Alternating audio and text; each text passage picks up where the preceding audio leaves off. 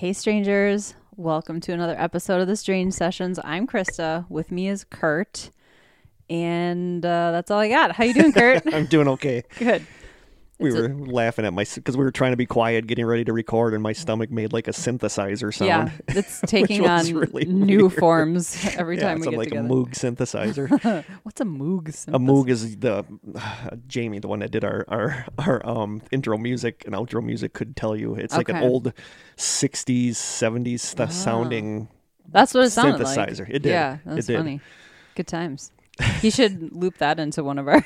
Loop that into our music. Great. Uh, what should we start with? Shout outs. Shout outs. some okay. shout outs to our newest strangers, and those are Brittany Glan, who I think was a stranger before and reapplied. yeah, so that I don't know name if something is familiar. happened.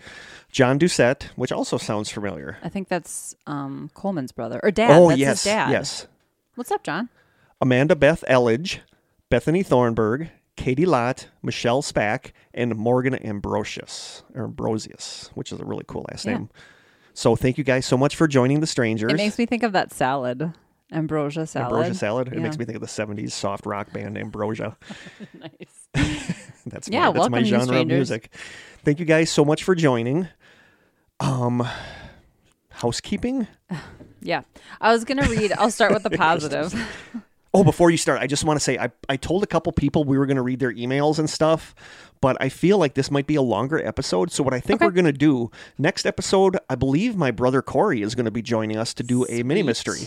So Corey's going to join us, and then maybe after that we'll do another small one where we can read emails, and I'll I'll consider that like a catch up episode where we catch up on stuff we wanted to Oh, talk that's a good about. idea. Not a listener submission episode, but just oh, like and I also want to give a huge thank you to my friend Nikki for sending me a Oh, yeah. huge box of snacks because she knows my money situation's tight and I've been getting yelled at at work because I don't eat all day because it's been a bad week. I'm just going to say that because if I go more into it, I'm going to cry. So I'm not going to do that. there's no but- crying on this podcast. No, and I also want to give a huge thank you to Logan who sent me crystals because we got on we got into talking about crystals because I I was on a crystal kick for a while and I bought some crystals. So she sent me some. So sweet. And I will say that there was one that I brought to work two days, and the two days that I brought those to work were good days. Oh, good. So, Hey, man, and you Whatever know, I think works. it helped. So, Yeah. thank you so much. Seriously, I'm gonna have to bring another chair down here and get the other microphone. Oh, yeah, up. for We'll Corey. put them over here, maybe. for Corey, Yeah. or well, yeah, we'll I think figure it out. here. I don't know why.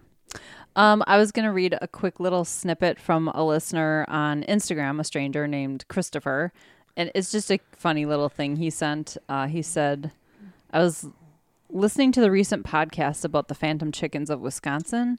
I waited, and the joke was never said. Poultrygeist." I know. I'm, I'm There, mad, I I'm- said it. I am mad at myself for not thinking of poultrygeist, but You said, "I hope this made you laugh." It 100% did. So thanks, It did. Christopher. it did. That's funny. Ugh, should I go into the t-shirt debacle of Uh, 2021? do, I'm trying to think if we have any other housekeeping. Like I said, there's some people that I want to, uh, like uh, Cadence's sister that sent me something. I want to read that. Oh, but we're going to save that stuff for a catch up episode. Yeah. So I'm going to have to. I'm to. down with that. Yeah. Like every time after we record, I'm like, oh, I forgot to thank that person or I forgot to say this, forgot to say that. So we are going to have a catch up episode coming up. So go right into the t shirt debacle. So yeah, a lot of the strangers on Instagram or Facebook already know that I decided to take a leap of faith and get our toes wet, and I went to a, an online like merch store and got some designs set up, and I was really excited. Everybody was excited, um, and we had three designs that were ready to go, and people actually did start ordering. And then within like 12 hours, I got an email that said, Your account has been deleted uh, for violation of terms and services or something like that. With it was like obviously a form email with no details in it. I emailed them immediately asking what we violated and asked, how, "Are people going to get refunds? Like, what are you what are you doing to make this right?" And I've never heard back from them, by the way.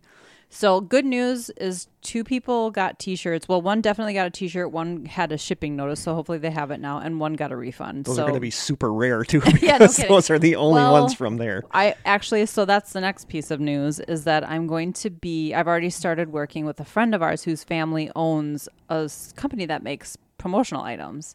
And so I'm going to start with the Toy and Be Tile shirt because it's the only high res artwork that we have. Yeah. Because Krista's not a graphic artist. No, and so also our logo that I made was just literally a picture a, with some a on it. placeholder Yeah. that I just put in there until we came up with something else. Now cool on a t-shirt, I know, though. five seasons later, and it's still there. So I'm working on getting a couple other designs together that are high res, but he he and I are working together to get the at least the Toy and Be Tile T-shirt. The the bummer is that with this these websites that are out there, is there's no cost up front. Yeah. You don't do anything but make a design. They take care of everything else. The downside is that you get like two dollars a T-shirt. They get all the profits. Yeah. At least this way, I'm supporting a local business and a friend. We do have to pay for everything up front, but we can also actually make some money on these t-shirts so that Yep. we can start putting more money into the podcast. in, into the podcast and other merchandise. yeah. So I'm excited to start with the Toy and Be Tile shirt because it's beautiful and Yes. so cool and Yep. amazing. So Yeah. so I that's the t-shirt debacle. we were so excited about that. and the next so morning, you emailed me like, uh, It was so deflating. it was, it was because you like- were super excited about it. but Kurt, let's be real. How else would we expect it to go for us? oh, I know, this is just how things work out for us. So I'm going with someone I know and trust, and that's who made our stickers. So Yep. at least we know they'll deliver on what we order. Yeah, And anybody who's ordered a mug, you know, you get a free sticker with that. And we do still have mugs available. Again, Yep. shoot us an email if you if you'd like a mug. So cool. cool. I'm done ranting about Okay. merchandise. Do we have anything else? Any other complaint about the weather? It's not raining yet. No, it's kind of dark and dreary. It's- it's Actually, gonna- the sun's trying to come out now. Yeah, I'm sure There's won't. buds on the trees and like my seedlings are, now look like actual I'm impressed with your seedlings. I'm I am excited. impressed with your seedlings. I've, I have spring fever. She does. I can't What wait to get out in the garden. we have? oh, we're gonna talk about when I had my spring break. I was off for a week, and I went on a huge found footage Mm. Oh, horror yeah, yeah. movie binge And then he made me go on a- found footage horror movie binge. and creeped her out. Totally.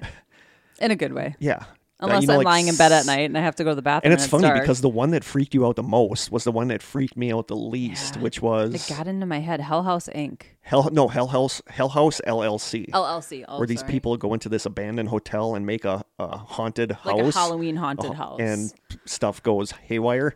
So stuff goes really weird. yeah, that one didn't freak me out as bad as it Really that. messed with me. Uh, the one that freaked me out was Gonjiam Haunted Asylum, yeah, that was freaky. and that and that was one where it wasn't freaky until the last third of the movie, where it was like You said it was like Silent Hill on And it steroids. is like Silent and Hill there on was definitely some Silent Hill. There was some Blair Witch um, Yeah. moments in there too. But the scene where she's like in the room and she's got the camera and there's that thing and the and Oh, then that was and then Silent Hill she 100%. she turns the camera and the thing like shuffles into Oh the yes! Yeah. Oh, So I just got the one- chills thinking yeah about it. that that one I was like Well, and it's the kind of thing where it messes with your reality. Like she was running toward one area, and when she got in there, she was in a totally different room. Yeah. that Yes. stuff messes with and me. Then like, Krista was saying in in uh, Hell House LLC there was this clowns. scene where Can I just say there's clowns, and they're not good clowns. where the person was sleeping and then they woke up and that girl was sitting by the bed like not looking at him mm-hmm. and then Mm-hmm. He the- hides under the he hides under the sheets. sheets for just a little bit and then he pulls the sheets back down and then she's looking at him with these eyes that, Mm-hmm. that are are really like white and Yeah. weird. and then he's freaking out and he pulls the sheets over his head again and they just stay under there for the longest time and you just You know what's coming. you know what's coming as soon as he lowers the sheets And still So- scares the bejesus but out the, of the you. one that i was really impressed with was leaving dc yeah, and it was I like agree. it was like one man uh-huh. and there was like one little scene where there was somebody else there where that Mm-hmm. where his friend his interest was there I felt so bad for her. i know but what's clearly went a interesting what's interesting is that you know like i didn't really realize it watching the movie but he's not a good guy he's kind of a creep Oh, totally. He's and i kind of didn't Yeah. get that until like until the yeah stuff because the after after she leaves she freaks out at the sounds in the woods and she leaves he's like well she, it's not like she was going to touch me anyway yeah, he was you totally know creepy so but that. that is how you do an effective found footage movie with one person Yep. in one house Let's just say it may have inspired some creativity projects that might be it coming. up. possibly did i We'll totally see. forgot about that We'll see. but yeah so other than that do we have anything else I don't think so. I don't think so either. Probably. We uh you know, things have just been cool. Like that person that somebody joined the group and said that they recommended our podcast to one of their friends, but then their friend already listened to our podcast and loved it. Funny. And then the the two that were talking from Idaho? Idaho, Yeah, about Idaho how exists. about how they they they um suggested our podcast to, Oh, to friends, so many yeah. friends of theirs, which is awesome. So Yeah, I just feel I don't know blessed. Yeah, to because put it. doing, you know, and I hate saying it. I hate saying it because I know you and I are not great at this. We know we have our share of issues and whatnot, but doing this like episode, forgetting entire segments yeah, of our show. yeah, but like f- doing this episode, I listened to so many podcasts this week, and some of them are just so bad. yeah. just like so bad. Ours know? is bad in like an endearing way. Yeah, like like we're not great by any stretch. No, no, no, no. you know, I think we're a fair to middling Yeah, podcast. we but some by. of these ones I listened to were like so bad. And they have a lot of listeners too. yeah. So it's just like, uh. Anyway, it's my little rant about that. Some of them I couldn't even listen to. I literally had to like, nope, I can't. Yeah. You, You have know? to feel chemistry with the hosts. You do, but there has to be some semblance of quality Organization and quality, yeah. organization, not where there's like somebody is skyping in and you can barely hear that person. Mm. Yeah, that's annoying. Yeah, because in one of them it was so quiet. Everybody was so quiet. I had to crank my my stereo up in my car, my volume up in my car. But then without warning they would go to a break where it would I was I really think I might have blew my speakers? spe- one of my Oh. speakers because of that. Yeah. So like I said, I am not saying that we are great because we are not. We're okay. so we're like medium. yeah, we're mediocre, and there's nothing wrong with Cool with that. mediocrity. We're totally yeah. fine with that. We have a Hodunk small town podcast. We do. That's our shtick. Speaking of shtick, should we go into our taste tests? I guess that's a shtick. Yeah, let's do it. Okay. So we have something. We have a box from Coleman that we need to dip into, This is the one that you peeked into and got a sneak peek last time. and then we also have. We need to keep hacking away at the Norway treats so those that chocolate they don't go bad. Those chocolate hearts, I had those gone by the time I got so home. I literally ate those all the way home. They're amazing. Okay. All right. This is I'm from- just gonna reach in and grab. This is from our good buddy Coleman. so I think there's two of each thing in here. okay. These feel like they're the same thing. Twin Bing. Oh. Okay, cool. Because I've seen these at Fleet Farm, but Don't I they have look like retro candy or something. yeah, I've Okay, se- I've seen these else in at there, Fleet but- Farm, but I've always wanted to buy one and I never did. Sugar, peanuts, corn syrup. I can eat all that. Can you put that back over there? Okay, I'm gonna take a picture. I'm excited because I've always wanted to try these. Fleet Farm always has the most unique They kind do. of candy stuff. It's all kind of like old school. I like it. I think there's two bings in Nutty there. chocolatey cherry treat. Yeah. Oh, so there's cherries in here. Okay. I am stoked because I've always wanted to try this. Ooh, they look good. They kind of look like It almost looks like a little chocolate muffin. Mm, I can already tell what the texture is, and I like it. I'm gonna take a picture. It's like gritty. I can smell it. It smells Ooh, it good. Smells really it good. does smell really good. I'm not gonna eat this whole thing. Jim will be finishing this. Mm, it does smell really good. Okay, ready? It does. Yep. Ooh, That is really good. I wasn't Wow. expecting the I was not expecting center. that either. Mm, that's really good. Oh my gosh.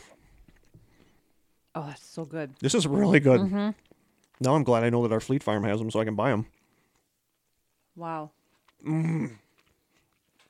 Thank you, Coleman. I've never had anything like this. It's really good. I love the texture. I like the cherry. I like the middle. I just love the texture of the the chocolatey, peanutty stuff on the outside. Mm-hmm. Mm. Mm. This is really good. It's really good. I'm gonna give it a ten. I'm hovering between nine and 10 Mm, I was too, is. but I can't think of a reason to give it a nine. So I can't either. I'm going to give it a ten. Mm. Thank you, Coleman. yeah, yummy. Oh my gosh, Wow. Is not what I was expecting, but I really no, liked it. It's delicious. That's what she said. oh, that was delicious. Mm. Okay. Something from Norway. You reach in and grab weird something. because we haven't had a bad one yet this season, have we? you just jinxed us, Kurt. no, You're pulling not- out something She would not have sent flavored us something now. bad. Probably not. We don't make bad stuff in Norway. God, there is a lot of stuff in There's here. a ton of stuff in there. Holy cannoli! spit. Well, maybe there's a cannoli in there. That's Italian. There's something though, in so a that'd be weird. box. She said that she. Ooh. Gomp. They're called Didn't she gomps. say she taped together the ones that have hazelnut? Oh. Where's that letter? Bear with us, people. Food notes. The candy marked with the pink have the mark of my of may contain nuts. Okay. So Kurt, eat at your own expense. okay. eat on your own expense. That's cute. But then she put at question mark. Yep. The things with hazel hazelnuts are taped together for Krista. So this has hazelnuts. Okay. So let's pick something Okay. different because you can't taste. When it. Corey is here, you guys can try oh, those. Oh yeah. Okay. Good idea. I'm so glad she did this. I That am was too. very Thank you thoughtful so of her. much. Oh, that's a lot. We're gonna hold off on that one till like Corey is here. I'm gonna get us a small one. Huh. It says not. English translated knob. They're knobs. so they're knobs. What are they? They look like little. Interesting. Little. I don't know. Candy. They kind of remind me of like what a sweet tart would look like Yes. in teeny tiny form. Okay, let me take a photo. The packaging is so cute. They It always is. have like these little characters on them. Okay.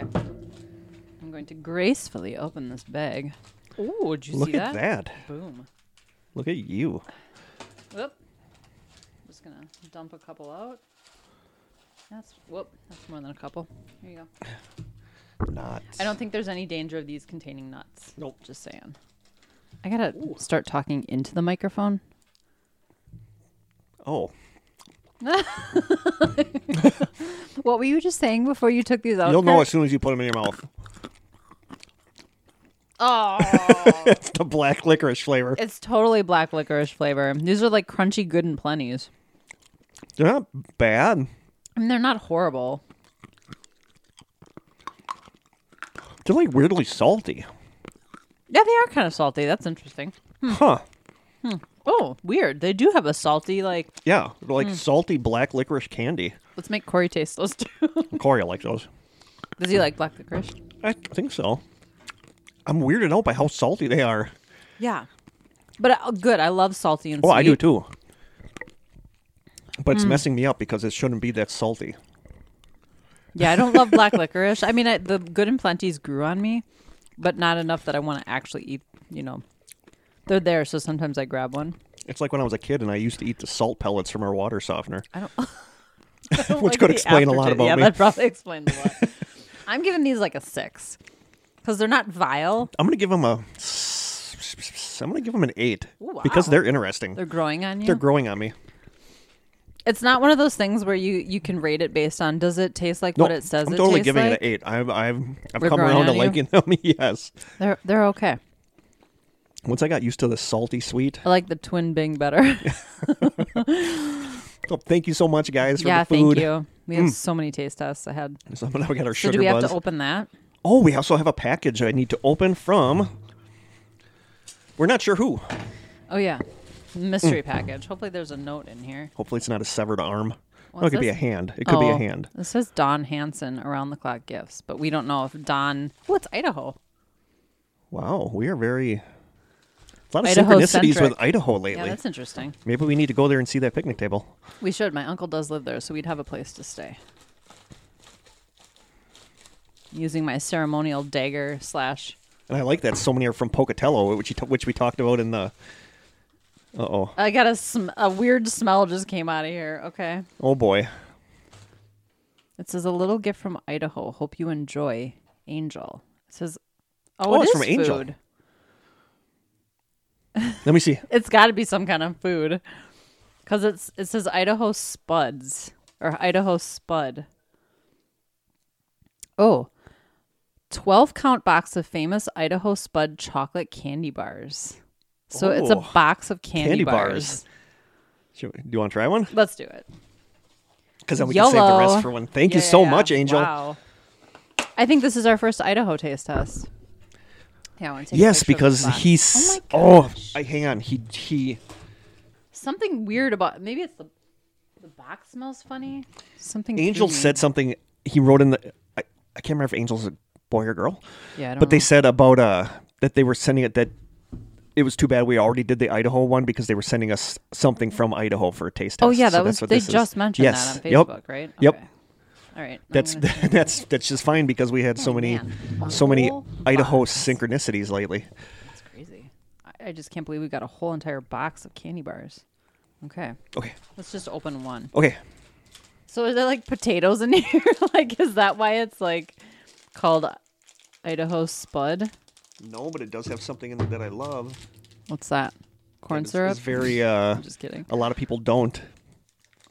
What? Coconut. Oh, I love coconut. So do I. Open her up. Okay. Ooh, now we're gonna be all sugared up. very messy over here.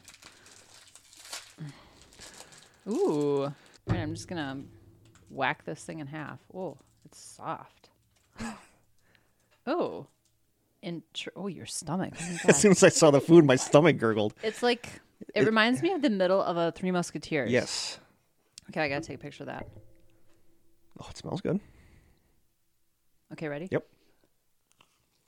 Oh, It's marshmallowy. it rem- it reminds me a lot of a moon pie. Oh yeah. Mm-hmm. Oh, this is good. This is really good. wow. Wow. Wow. Mm. Okay, I'm gonna give that a ten because Mm-hmm. that's really good. That's really really good. It's like melty good. Mm. I feel like I need a trip to the dentist now, but you want to throw that out? That was a lot of sugar. Wow. Yeah. Oh, Nothing but leafy greens for the rest of the day. Corey's gonna have to have one of those next. Oh, that's so Next week. good. I'd give one to Jim, but he hates coconut. Oh my god, He's a monster. Okay. That was good. That was really good. All right. Okay, you ready to jump into I'm ready today's for topic? the sugar crash. Yes, I'm ready. Going to start it off with a new segment that might as well be a recurring segment called Kurt Apologizes. So, I had a really bad week. We've Mm-hmm. ascertained that. So, I didn't work on this as much as I wanted to. Oh, stop. It's going to be a great episode. it's not bad. There's a lot there's a lot here. It might be a lengthy episode, but what I did was I bit off more than I could chew because there's basically three topics in here that could possibly be an episode on its hmm, own. Okay. So maybe there's one that I would definitely like to revisit, if nothing else, in a mini mystery, and that would be about underground shelters that we know about now that but used to be secret, like Mount Weather, Raven Yeah. Rock. Phil Schneider alone would be one, but we're going to talk about him, and Dulce Base could probably be a whole one. So we're going to talk about all three of them in here. So consider this again an hors d'oeuvre platter, where we might revisit these but I just wanted to get things organized better. And to uh, some of these, I don't have citations where I got them from, but I intended to work on it this week and I didn't, so I'm sorry. But there's a lot here. So, right. are you ready? I'm ready. So, our main story is going to be about DUMBs, D U M Bs, Phil Schneider, and Dulce Base. And this is one that Chad Bonin, one of our listeners, one of my mm-hmm. friends, mm-hmm. who has been having some health issues, wanted for the longest time. The so I- Phil Schneider one? yeah. Okay. Yep. So we're going to be talking about DUMBs, D-U-M-Bs, which stands for Deep Underground Military Bases. These are underground bases used for military or scientific purposes. And while it's not known how many of them exactly there are, it's speculated that there are over 10,000 of them around the world. And these are ones hmm. that you don't know about. When you find out about them, they're it's believed they're decommissioned and not used anymore. And move somewhere else. Yeah. So from a really good article from dailyoddsandsends.com from June 2nd, 2015 called, quote, Right Beneath Your Feet, The Hidden Reality of Deep Underground Military Bases, the article says, quote, The United States has a history of government agencies existing in secret.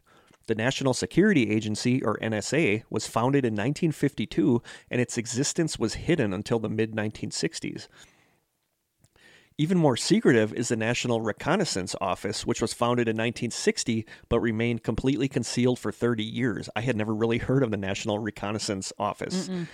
Recent leaks from Edward Snowden, who we talked about in other podcasts, a former intelligence contractor, have shed light on the black budget world. This is a world full of special access programs, or SAPs, that garnishes trillions of dollars every year to conduct operations the public knows nothing about. These programs do not exist publicly, but they do indeed exist. They are Reminds me better of like the Bourne Identity. yeah, they are better known as deep black programs. A 1997 U.S. Senate report describes them as, quote, so sensitive that they are exempt from standard reporting requirements to Congress. One aspect of these deep black programs is the development of deep underground military bases. Richard Dolan said, quote, The military utility for underground construction is obvious. I recall years ago studying the matter in the context of the American Cold War military strategy. During the 1950s, motivated by a fear of Soviet missiles striking American installation and cities, military planners recognized the value of secure facilities deep underground. So that's it's no secret that Right. especially with satellites now, where you can look on Google Maps and see.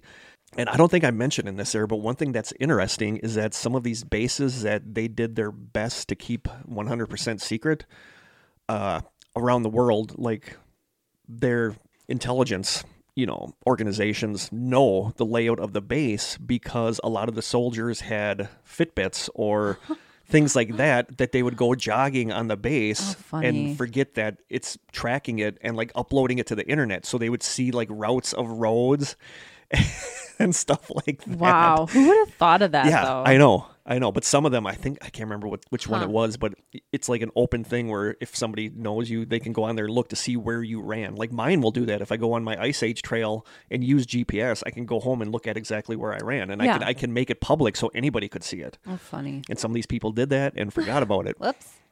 The reason to have good underground bases. yeah. There are also known underground facilities in existence, and they can go up to several miles underneath the surface. Take, for example, the Swedish underground military facility at Musko. It's a large naval base built underneath a mountain. The hospital alone within this facility holds over 1,000 beds. Musko engineers blasted out 1.5 million cubic meters of stone in order to build it. Hmm. In 1987, Deputy Director of Engineering and Construction for the United States Army Corps of Engineers, Lloyd A. Duscha, gave a speech at an engineering conference entitled, quote, Underground Facilities for Defense Experience and Lessons. In the first paragraph of this speech, he states the following quote, After World War II, political and economic factors changed the underground construction picture and caused a renewed interest to think underground. As a result of this interest, the Corps of Engineers became very involved in the design and construction of some very complex and interesting military bases. Your dad was in the Corps of Exactly. And Corey Okay. and I talked about this that I am wondering now if my dad wasn't Involved in involved of in, a lot of these underground because like I, I've mentioned on here when after he died, Corey and I got his calendar like his journal of where Mm-hmm. he was and he was at you know, I, I got out of him. He was at Area 51, but he Mm-hmm. was at Fort Knox. He spent a ton of time in New Mexico. He was at uh, Dugway in Utah, which is supposedly like the new Area 51. Mm-hmm. So, and he was a driller. So when you say that, what what kind of drill? I this is silly, but I was watching um, Oak Island, and I'm like, it's not that kind of drill, right? Those huge drills that they put I- in the ground. I I know what his like machine. I know no. I know what his machine looked like, and it was like a drill, drill, like uh, like he was in a cab of a of, Okay. a, of a truck, and it was a drill that came maybe out a from smaller underneath. version of what's Yeah. on Oak Island. But I'm Okay. wondering if that's Corey and I, because Corey still wants to send a Freedom of Information Act Yeah, to find out. But Corey, amazing. after studying this stuff, I'm like, I'm kind of convinced that that's kind of what he was involved in. Yeah. And we'll get into that with like, But Phil, didn't Phil know until he got there what he was doing, kind of thing. or he knew, but Maybe he he just couldn't talk that he was helping build these underground military bases. Yeah, That's crazy. But yeah, as soon as I'm reading this, I'm like, I wonder if that's what Dad was involved with. Um, bum, bum, bum. And then, then he said in his introduction, I must deviate a little because several of the most interesting facilities that have been designed and constructed by the Corps are highly classified. He then went into a discussion of the Corps' involvement in the 1960s in the construction of the large and elaborate NORAD base built deep beneath Cheyenne Mountain in Colorado. We're going to talk more about that later. This is just a public statement, but you will not find a more significant public admission of these secret underground bases than this one. People speaking is not the only evidence available. There are actual documents obtained by researchers through the Freedom of Information Act that shed more light on the subject and clearly outline plans for the contraction of new underground facilities. The world's most prominent researcher on underground military facilities, in my opinion, Richard Sauder, PhD, told of an interesting story in his book, Hidden in Plain Sight, that I'd like to share with you. In the book, he says, quote, as it happens, after giving a public talk a couple of years ago, I was approached by a man who had been a uniformed member of the United States Navy. We chatted for a while, and when he mentioned that he had spent some time at China Lake, my ears perked up. I asked him if there was an underground facility at China Lake. He said that indeed there is, and that it is impressively large and deep. I asked him if he had ever been in it, and he said that he had, although not to the very deepest levels. I asked him how deep the deepest part extended. He looked at me very soberly and said very quietly, It goes one mile deep. I then asked him what the underground base contains. He said, Weapons. I responded, What sort of weaponry? And he answered without pausing, Weapons more powerful than nuclear weapons. Ugh, okay. So there's stuff. That's freaky. Uh huh. And this is Just all the from, idea of being that far underground is Yeah. so freaky to me. Yeah. This is all from that same article. Okay. Uh, the reality of deep underground military bases is extremely fascinating. There is an enormous amount of evidence that proves their existence. Secret military bases used to be labeled in a conspiracy theory category. Not long ago, the Department of Defense officially declassified the existence of Area 51.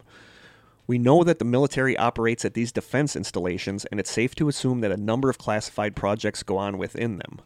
One that seems to be a common occurrence that's related to deep underground military facil- one that seems to be a common occurrence related to deep underground military facilities are UFOs and extraterrestrials. Dolan shared an experience he had with a politician who was at a deep underground military base. He was briefed on the extraterrestrial reality and said that ETs and UFOs are just the very tip of the iceberg when it comes to information that's concealed from the public. Researcher Timothy Good has been privy to information from a variety of sources, including private ones that discuss a variety of locations around the world for alleged undersea and underground extraterrestrial bases. Abductees and contactees constantly refer to deep underground installations within the planet. Could the extraterrestrial phenomenon be directly related to deep underground military facilities? I've had two personal encounters with Canadian military personnel. One of them was a Coast Guard veteran. He personally told me that if I really wanted to know about extraterrestrials, quote, come work with us and then you can ask them for yourself. This is something I'll remember for my entire life. The second one was bizarre. I encountered a senior Canadian Air Force officer, had a short conversation with him, and brought up UFOs. He instantly turned around and started walking away from me. Mm-hmm. About an hour later, in a completely different location, he walked right by me and didn't even look at me, accompanied by two men in suits. Well then. I just wanted to get across that deep underground military facilities are not a conspiracy. What happens beneath our feet is garnishing trillions of dollars from the black budget for special projects that the majority of the human race knows nothing about. So I th- it's a given that these exist, Oh sure. you know. And I was going to talk more about some of these ones that were secret, but we know about. But I'm going to save that for uh, another episode. But we're going to talk a little bit about Cheyenne Mountain and NORAD. This comes from a July 27, 2015 article from the denverchannel.com called 13 Secrets of NORAD and Cheyenne Mountain. The article says, quote, During the height of the Cold War in the late 1950s, the government decided to build a hardened command and control center as a defense against long-range Soviet bombers. That facility was built inside Cheyenne Mountain in Colorado Springs. While the facility was occasionally open for tours, that stopped entirely after September 11, 2001 and obviously you know why one of the reasons why it would be in Colorado Mountains. because you know when this was started they were they felt that if an attack happened it would be the it would hit the coasts Oh first so they wanted something in the center of the country that would be the farthest away from the coasts when the Cheyenne Mountain facility opened in the late 60s, it was the NORAD Combat Operations Center. The mission was to watch for ballistic missile or air attacks against North America. Over time, the mountain facility began housing other military operations, including the U.S. Strategic Command, U.S. Air Force Space Command, and U.S. Northern Command, or U.S. Northcom. I don't even know what that last one is. In 2006, NORAD and U.S. Northcom moved its main command center to Peterson Air Force Base 15 miles away, and many people thought Cheyenne Mountain had closed. However, Cheyenne Mountain's Deputy Director Stephen Rose said the Cheyenne Mountain complex is still NORAD and U.S. Northcom's alternate command center, and that there are still more than a dozen government and Department of Defense agencies inside, but there are some that he can't publicly name. The bunker lies 2,000 feet underneath Cheyenne Mountain outside Colorado Springs, Colorado. It can be sealed off by two giant blast doors made of concrete and steel, each three and a half feet thick and weighing 23 tons. Those are big doors. Yeah. It takes 45 seconds for built in hydraulic machinery to close the blast doors. If the hydraulics fail, two people can close them by hand. One door usually remains shut at all times during the Cold War. Since then, commanders ordered them closed only once on September 11th. Hmm. There are 15 buildings inside the mountain, one mile inside from the opening and 2,000 feet down from the top of the mountain. Workers can't just walk inside to their offices, they have to take a bus. So that's huge. Just boggles the mind to think of what kind of logistics and work Oh, yeah. it took to build to this. build this thing. under and inside a mountain. Yeah, inside a mountain is what's boggling my mind. And this this okay, uh, the office complex inside is made up of 13 three-story buildings and two two-story buildings, but this next one boggles my mind. These buildings are all freestanding buildings connected by hallways and ramps inside. The buildings are on more than 1,300 giant springs and built 18 inches away from the rock walls in the mountain so they can move independently if there's an earthquake or a blast. wow. So they're actually like on their Talk about own shock absorber that if something happens, you know, it's not going to shake and hit the mountain wall you because they're springs, I thought you meant like water. No, no, they're on actual springs. That it, it's like this giant. like Wiley Coyote size Yes. springs. Yeah, that it's on all these giant springs so that if, if it does get hit, it's just going to bounce and not not hit the wall. That's funny to me, but it is. I know, but it's just baffles my mind that they The did foresight this to do that in the 60s. Yeah. So Wow. God only knows what they're doing now. I guess it's the safest place to work. Yeah. I mean, if you think about it, virtually any natural disaster, you'd be safe in there. Yep. The article goes on to say, however, Channel 7 News got a rare tour inside and learned some secrets of the mountain. One of the secrets Cheyenne Mountain is still open for business. About 350 people work inside the mountains on most weekdays. The number drops to about 120 to 130 on nights and weekends, but there's room for that number to surge much higher in wartime if needed. The workers in Cheyenne Mountain don't have windows with offices because all they would see is a granite wall. However, they do have some perks inside the mountain city, like a workout facility, a spin gym, a hospital, a chapel, convenience stores, and more. There are also five lakes inside the mountain. One lake is filled completely with diesel fuel and it's sealed behind a closed wall. Cheyenne Mountain gets its power from the city of Colorado Springs, but if the complex has to be sealed off, the diesel would be used to power underground generators. The other four lakes are water reservoirs like you would see outside. One is used for drinking water for the complex. The other three lakes are industrial lakes. The water in the industrial lakes is used during peacetime for firefighting or whatever is needed. In wartime, that lake water could be used as part of a backup heating and cooling system. So, I mean, it's like a complete little city. Self sufficient. Yeah, it's like a self-sufficient. Uh, I didn't. We're going to talk more about uh, like, but another one that was secret for the longest time is Raven Rock, and that actually has a Starbucks inside of it, of course. which is Because there's a Starbucks which on is yeah, corner. which is mind-boggling to me. Yeah. The Disclosure Wiki states, quote, There are underground bases and facilities all over the place, in cities all around us. There are people that walk into buildings and take elevators that are service elevators that the rest of the public doesn't know about. They go down several more floors than anyone that works in the building knows about, get on an underground train system, and are shuttled to anywhere in the world in a matter of an hour or two where they can work at Anywhere these in the underground. world? We'll get into that. Okay. That- and these small cities are absolutely spread out all over the place. It also says the DUMBs, deep underground military bases, recycle air from time to time. Ventilating the air out of an underground base makes a trumpet noise, almost like a tornado siren. Come on. Some of these trumpet noises people are hearing on a wider scale in the skies are actually coming from venting the air in deep underground military bases. Sky Sounds. That's the episode Jim was on. That is. So that's a possibility that that that has Did that something come to up do. in that episode? I don't remember. I don't think deep underground military base, No. bases venting, you know. Hmm. So Making uh, connections. Yep. And uh I, th- I don't remember if it was Phil Schneider, but we're going to get into him later. But somebody said that there are at least four of these underground bases in every state in the country. Really? Yeah. I just wouldn't imagine Wisconsin having something like that. I wonder where it would be if we did, because I don't know a we lot have about like We have some military. We do bases. but but he said that there are at least four. So Hmm. say that there are a lot of these bases around the country. You would want an easy way to travel between them. According to the website, not 100% sure how factual this rep- this website is, but according to the website reptoids.com, the website says, quote, Government whistleblowers and retired military personnel have publicly stated that during their employment, they observed that our government has a massive network of tunnels with supervelocity trains linking secret underground bases. Hmm. Thomas Costello, we're going to get to him later, the former Dulce Bay security officer, reported to an associate that Dulce had a tube shuttle station linked to several other secret underground bases. At first, hearing these statements seems too far out to be true. We've all seen television shows about tunnels, and they always show how expensive, dangerous, and disastrous near surface tunnel construction can be.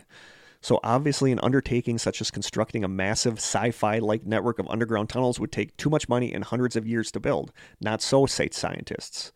In 1972, Robert M. Salter, lead scientist with the RAND Corporation, RAND Corporation Mm-hmm. comes up a lot in conspiracy theories. It almost sounds like a made up. It does. Cor- like uh, on Fringe, what was it? The Massive Dynamic was like the corporation on Fringe. Yeah. Or what is the on um what's the video game? They're movies now. Doom? No, Milla Jovovich. Oh, Resident Evil. Yeah, yeah like the the Umbrella Umbrella Corporation. Yeah, like the Corporation. Umbrella Yeah. Corporation. Uh, Robert M. Salter, lead scientist with the RAND Corporation, announced during an interview with LA Times science writer George Getz that a high speed system could be built using existing technologies back in 1972. He also stated that the system should be built for economic and environmental reasons. So on August 2nd, 1972, Salter wrote a RAND document numbered P-4874. The publication was titled, quote, The Very High Speed Transit System, or the VHST. The 17-page report detailed the technologies involved, possible attained speeds, aspects of economic and security benefits, and potential routes. This document reported achievable passenger speeds at 14,000 miles an hour. Oh come on. Yeah, that's what I thought too. That's a little. Fourteen thousand. That's a little. Yeah, that's a little. I don't know. Even though the National Geographic History and Sci Fi channels have programs exposing the underground cities of ancient civilizations and storage companies, only our imaginations can provide insight into how extensive a national security network of tunnels might be if the Black Operations world were given the green light to begin construction on it. By using conventional rock drilling tunnel boring machines or TBMs, it would take decades to complete. Whereas using the more advanced TBMs developed by Los Alamos Labs, the construction costs have been sharply reduced, the time required to build tunnels lessened, and the inherent dangers of loose rock tunneling avoided. According to numerous eyewitnesses and former government employees, the system already exists and is currently being used by the shadow government, their black ops forces, plus favored corporate entities. It is said that a direct link from New York City to Los Angeles, California, using these tunnels and technology takes potentially 21 minutes, which is crazy to go from New York to Los Angeles in 21 minutes. I rumors- just can't even fathom that. Rumors say the shuttles travel by the use of high intensity compressed air and are extremely fast. I also hear magnetic, you know, maglev systems, which makes sense because on a magnet you could you could go crazy fast. Mm-hmm. You know, on a maglev system. The shuttles travel by use of high intensity compressed air and are extremely fast. Inflatable airbags inside the shuttle cushion you from the impact of turns. The ride can be sickening enough that every seat has a vacuum powered chute to capture vomit as soon as you lean into it. Like G force stuff yeah. happening. So I don't know if I want to ride on Sounds something that actually has a, like a designated vomit tube, right. you know? But I don't know, you know? Like It just sounds a little bit too But there, science there are pictures of these tunnel boring machines. I mean, these tunnel boring machines exist, Yeah. and I think Phil Schneider. Would, oops, we'll get into this. Yeah. Says uh, that these they have special machines that actually liquefy the rock, and instead of because people always say if they're How? taking this much rock out of these mountains, Where are they why putting where are they it? putting it? And it uses like a nuclear powered drilling thing that liquefies the rock, and it both liquefies the rock and it leaves like a glassy Hmm. shell for the tunnel to go through. So, but I don't know. I don't know. You know, it's This is all news to yeah. me. Like I was there are people that 100% say that we have these Hmm. shuttles that are deep underground from us that that are used by the military. Wow. This, you know, some people speculated maybe this is what's going on at Skinwalker Ranch. Is that there's stuff going on there. You know that there's some of the sounds and stuff are tunnels underneath there. Maybe this explains like teleporting. you know, people. Some people say that's what the uh, the trumpet sound was. Was maybe these tunnels getting dug, or the air escaping from them. Hmm. But we know that there are underground installations. Some of them are Mhm. fascinating. We're going to be talking about them. There's the one be uh, there's the one underneath. I can't think of the name of the hotel. The Greenbrier is it the Greenbrier? But there's a hotel. I want to say somewhere on the coast, like Virginia, somewhere in that area, where when it was being built, like other contractors came in and there's an entire system built below it that nobody knew about. People have worked there for 30, 40 years never knew that there was this underground bunker underneath it until it came out. And then it's immediately declassified because hmm. it's no longer a secret. Right. So that's a fascinating topic, and we'll have that maybe for another mini mystery episode. But they they exist. We know these places exist. So the question is, have we gotten so advanced with technology that? And these were built in the 60s, 70s. Right. So, like I said, Imagine what God only knows what we can do now. now. Hmm. So I, I, we know that there's some of these there. So if there's some of these there, there's got to be tons of them. Hmm. You know, there's so many of them. And one of the biggest ones is rumored to be below Dulce Base. Dulce. I, I have I've always thought this was Dulce, New Mexico. I always thought it was Dolce. I always thought it Like was Dolce Dulce. de Leche? Yeah, I always thought it was Dulce, but apparently it's Dulce. Okay. So I might end up saying Dulce. I might end up saying Dolce. you know, I don't know. The big D. The big D. oh boy. But no, it's uh that is where one of the biggest deep underground military bases is supposed to be. Dumba. So Dulce was founded by the Gomez family as a ranching operation. The original name was Agua Dulce, Spanish for fresh water, because of the presence of natural springs that provided good drinking water for the people and their animals. The original homestead was founded in 1877 by Jose Eugenio Gomez. The Jacarilla, Jicarilla Apache Reservation was established in 1887 when the Apache people were forced onto a reservation. The Gomez Ranch is currently kept under Manuel Gomez ownership, though surrounded by reservation land. It has a population of about 2,700 people, so it's a small New Mexico town. In the 1970s, a New Mexico state police officer trooper named Gabe Valdez started documenting a rash of unexplained cattle mutilations in the area.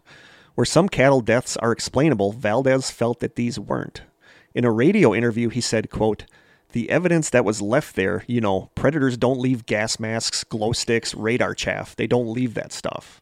Not glow sticks. They don't leave glow sticks. They didn't but go to a rave first. no, but there, but there was this weird rash of cattle mutilations in that area. Then, in 1979, Albuquerque businessman Paul Bennewitz had his own company, Thunder Scientific, that was located next to Kirtland Air Force Base, New Mexico. Bennewitz began seeing strange lights in the sky over the Air Force Base and became convinced that he had started intercepting electronic communications from alien installations and a spacecraft outside of Albuquerque. By the 1980s, he believed he had discovered a secret underground base beneath the Archuleta Mesa near Dulce that was operated jointly by aliens and by the military. He contacted the Aerial Phenomenon Research Organization, or ARPO, about his beliefs, and they basically said he was nuts. So, much later, towards the end of the 80s, former special agent for the U.S. Air Force of Special Investigations, Richard Doty, and we talked about Richard Doty before, and I don't remember what episode it was, maybe the Philadelphia experiment. I know the name though. Yeah. Uh, former special agent for the U.S. Air Force Office of Special Investigations, Richard Doty, claimed that he was tasked tasked with hoaxing documents and feeding false information to UFO researchers, including Bennewitz. And UFO researcher William Moore claims that he tried to push Bennewitz, who had already been in a mental health facility three times due to severe paranoia, into a mental breakdown by feeding him false information about aliens. So, and that's one of the big problems is disinformation. Right. You know, when we get into Phil Schneider, is Phil Schneider possibly disinformation? You know, the more that if they're doing something, the more that they get people to be convinced that there's aliens and stuff there, the more everybody else is going to blow it off. Totally. Yeah. You know, that's what yeah. Mm-hmm. disinformation is, is putting like stuff out there that isn't true and sometimes it's so bizarre and It discredits it discredits anyone involved, that's even yeah. looking into it. But it surprised me because William Moore is kind of a big name in UFO research. Like I have books that he co-authored, but he says that he was I don't remember, I think the government wanted him to feed false information Hmm. to because people were getting too close to some of the the truth, which wasn't necessarily extraterrestrial, but it might have been military things that we did not want people to know about. Black Ops stuff. Yep. According to a June 19th article on Mysterious Universe by Nick Redfern, I love Nick Redfern. There's a chance that uh, uh, Brian and Lauren might be able to get an interview with Nick Redfern on their show, and I would cool. love to chat with Nick Redfern. Very cool. Yep, according to a June 19th article on Mysterious Universe by Nick Redfern called, quote, Dulce's Underground Alien Base, Real or Not, he says, quote, more than a decade before Bennewitz came to believe the awful rumors of Dulce were true, the U.S. government already had a stake in the area and its surroundings. A contingent from the Atomic Energy Commission headed into town and set up what was called Project Gas Buggy. It was a sub project of a much bigger project called Plowshare. The plan was to detonate way below ground a small nuclear device as a means to try and extract natural gas. The operation went ahead on December 10, 1967, and it worked well. The bomb was detonated at a depth more than 4,000 feet below ground. Oh my god. Years later, certain figures in the UFO field suggested that the natural gas scenario was a cover for something else. You may already see where this is all going. There is an enduring belief within certain factions of ufology, ufology that the nuke was actually used by a panicked government to try and wipe out an alien base and the extraterrestrials said to live deep within it. Even to this day, it is highly illegal to dig in certain areas around Dulce on the orders of the Atomic Energy Commission. Hmm. So something's going on at Dulce. Yeah. And it seems like something has been going on at Dulce base. It, it's it's it's not a you know, I used to think Dulce was a base was an actual military base, but it's not. Dulce base is this rumored base that is Okay. below the town of Dulce. So then we get to Thomas Edwin Costello. TC or Thomas C or Thomas Costello are pseudonyms of an alleged insider of the unconfirmed Dulce base. So this Thomas Costello said that he was asked once if that's his name and he said, quote, my name changes when I think someone's asking a question. So it's obviously not his real name. People don't even know if he really existed. You know, Right. obviously a lot of this is conjecture, a lot Right. of this changes from site to site depending on what Sure. you read. But there was supposedly this Thomas Costello that worked at Dulce Base. So an excerpt from the book Cosmic Top Secret, The Deep Dark Secret at Dulce says, quote, as a high level security officer at the joint alien U.S. government underground base near Dulce, he had learned of and had seen disturbing things. After much inner conflict, he decided to desert the facility and to take various items with him. Using a small camera, he took over 30 photos of areas within a multi level complex. He collected documents and removed a security videotape from the control center, which showed various security camera views of the hallways, lab, aliens, and U.S. government personnel to take with him. Then, by shutting off the alarm and camera system in one of the over 100 exits to the surface, he left the facility with the photos, videos, and documents. The originals were hidden after five sets of copies were said to be made. Thomas was ready to go into hiding, but when he went to pick up his wife and young son, he found a van and government agents waiting inside. Oh, his wife and child had been kidnapped. He had been betrayed by a fellow worker. The agents wanted what Thomas had taken from the facility in order to get his wife and son back. When it became apparent to him that they would most likely be used in biological experiments and were not going to be returned unharmed, he decided just to head out. he said, See you Later. Good luck. Check ya. Yeah, good luck. Yeah, so he ditched them and just took off. Wow. So that was supposedly, according to the article, that was over 10 years ago. How did Thomas get involved in all this covert intrigue? Thomas, now in his 50s, was in his mid 20s when he received top secret training in photography at an underground facility in West Virginia. For seven years, he worked in high school photography, oh, high school, high security photography in the Air Force. Big difference between high school photography and high security He's photography. on the yearbook. He's on the yearbook committee. In 1971, he left and went to work for the Rand Corporation. No, more oh, Rand, Rand Corporation, Corporation. in Santa Monica, California. In 1977, he was transferred to the Dulce facility. He bought a home in Santa Fe, New Mexico, and worked Monday through Friday. He commuted to work via a tube shuttle system deep underground. Hmm. At this time, a fellow researcher was working security in Santa Fe, New Mexico, and was privately investigating UFO sightings and animal mutilations. Also, investigating Masonic and Wiccan groups in the area. Sure. I, I think you can leave the Wiccan groups alone. I think- Probably. I think, yeah, I think they're okay. What's interesting is that the the tube system is just a casual sidebar. It's not like the focus of the Yeah, yeah, conversation yep. that he mentions. That's how he traveled. Oh, yeah. Underground monorail. Yeah. Yep. So Thomas had a mutual friend who came to Santa Fe in 1979 to visit both the UFO researcher and Thomas. This visitor later viewed the photos, the videotape, and documents taken from Dulce Base. Drawings were made from what was seen and later circulated in the UFO community as the quote Dulce papers. Thomas alleges that there were over 18,000 short gray aliens at the Dulce facility and that he saw reptilian humanoids. Eighteen thousand. That's Just like lot. wandering around Yeah, or I guess.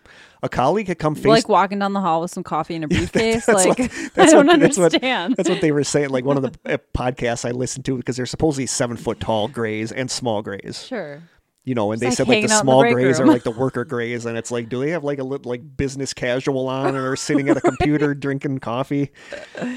You know, but they said there's supposedly eighteen thousand short grays at the Dulce facility. That's a lot. A colleague had come. I would fa- consider eight a lot. I would too. A colleague had come face to face with a six foot tall reptoid which had materialized in his house. This reptoid showed an interest in research maps of New Mexico and Colorado that were on the wall. The maps were full of colored push pins and markers to indicate sites of animal mutilations, caverns, locations of high UFO activity, repeated flight paths, abduction sites, ancient ruins, and suspected alien underground bases. The multi level facility at Dulce is reported to have a central hub which is controlled by base security. The security level goes up as one descends to lower levels. Thomas Costello is said to have had an Ultra 7 clearance. He knew of seven sublevels, but there may have been many more. Most of the aliens supposedly are on levels 5, 6, and 7, with the alien housing on level 5. The only sign in English was over the tube shuttle station hallway, which read, quote, to Los Alamos. Connections are said to go from Dulce to the Page, Arizona facility, then onto an underground base below Area 51. Tube shuttles go to and from Dulce to facilities below Taos, New Mexico, Datil, New Mexico, Colorado Springs, Colorado, Creede, Colorado, and then on to Carlsbad, New Mexico. So supposedly there's a hmm. this all these bases with this underground system, aliens working below Dulce. So Making coffee in the break room. yeah. Yep. Burning popcorn in the microwave, probably. Yep. Stinking up the joint. So here's some more about Thomas Costello. Uh, he was a young sergeant stationed at Nellis Air Force Base. He got the job as a photographer, which we already talked about. But, but, but, Every time we do that, I think. I'm loving it because I got my McDonald's coffee.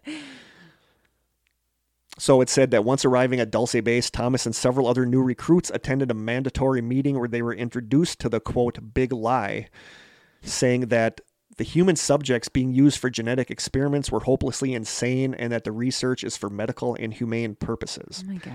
Beyond that, all questions were to be asked on a need to know basis. The briefing ended with several threats of punishment for being caught talking to any of the quote insane or engaging in conversations with others not directly involved with one's current task. I, I, I appreciate them trying to make it sound ethical. Yeah, exactly. Venturing outside the boundaries of one's own work area without reason was forbidden, and most of all, discussing the existence of the joint alien U.S. government base to any outsider would generate severe and, if necessary, deadly repercussions. Thomas did his job as supervisors demanded. At first, his encounters with actual greys and reptilian beings in the base were exhilarating, but soon he became acutely aware that all was not what it appeared to be. The multi level facility at Dulce is reported to have a central hub, which I mentioned, that's controlled by base security. Most of the aliens are supposedly on levels 5, 6, and 7, with alien housing on level 5. So the structure of the Dulce base is supposedly level 1, general security and communications. That's the top level. Okay. Like one- the one to nearest the to the surface. Okay. Level 2, human staff housing. People said it's funny because if you don't know there's aliens there and you happen to visit that and you're like, why does that say human staff housing? you know, level 2, human staff housing. They keep the livestock down below. Level level three, offices and labs.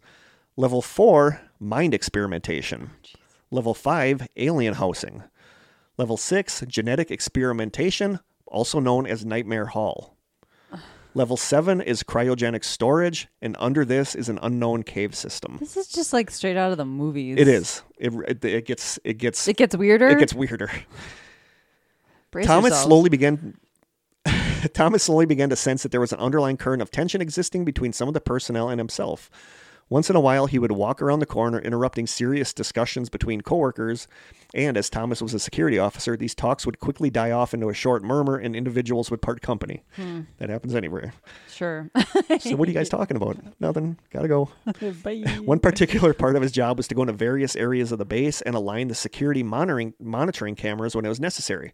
This afforded him the opportunity to venture out and witness things that would stagger the imagination. Later, he reported seeing laboratories that investigated all of the following. The human aura, astral or spirit body voyaging and manipulation, psi studies, advanced mind control analysis and application, human brain memory recognition, acquisition and transfer, matter manipulation, human alien embryonic cloning, rapid human body replicating by use of energy slash matter transfer, complete with an individual's memory from a computer's memory banks, and other scientific advances. Once in a while, Thomas would see some of the horrifying genetic creations that were being housed in separate sections of the base. These, he knew, couldn't have anything to do with mental illness or health research. Thomas didn't want to look any further. Every time he discovered more pieces to the underground maze, it became more and more overwhelming to accept. His curious mind, however, implored him to search for the truth regardless of his own desire to turn away in horror. One day, Thomas was approached by another employee who ushered him quickly into a side hallway. Here, he was approached by two other gentlemen that whispered the most horrifying words. The men, women, and children that were said to be mentally retarded were in fact heavily sedated victims of abduction. He warned the men that their words and actions could get them in big trouble if he were to turn them in. At this, one man told Thomas that they were observing him and noticed that he was too uncomfortable with what he was witnessing down in the base. They knew that Thomas had a conscience and they knew that he, they had found a friend. They were right. Thomas didn't turn them into his commanders. Instead, he made the dangerous decision to quietly speak with one of the caged humans in an area nicknamed Nightmare Hall. Through their drug induced state, he asked them their name and their hometown. Thomas then discreetly investigated the claim of this so called insane human during his weekends at, outside the facility. He discovered through his searching that the person had been declared missing in their hometown after vanishing suddenly, leaving behind their traumatized family, who had followed dead ends and trailed flyers.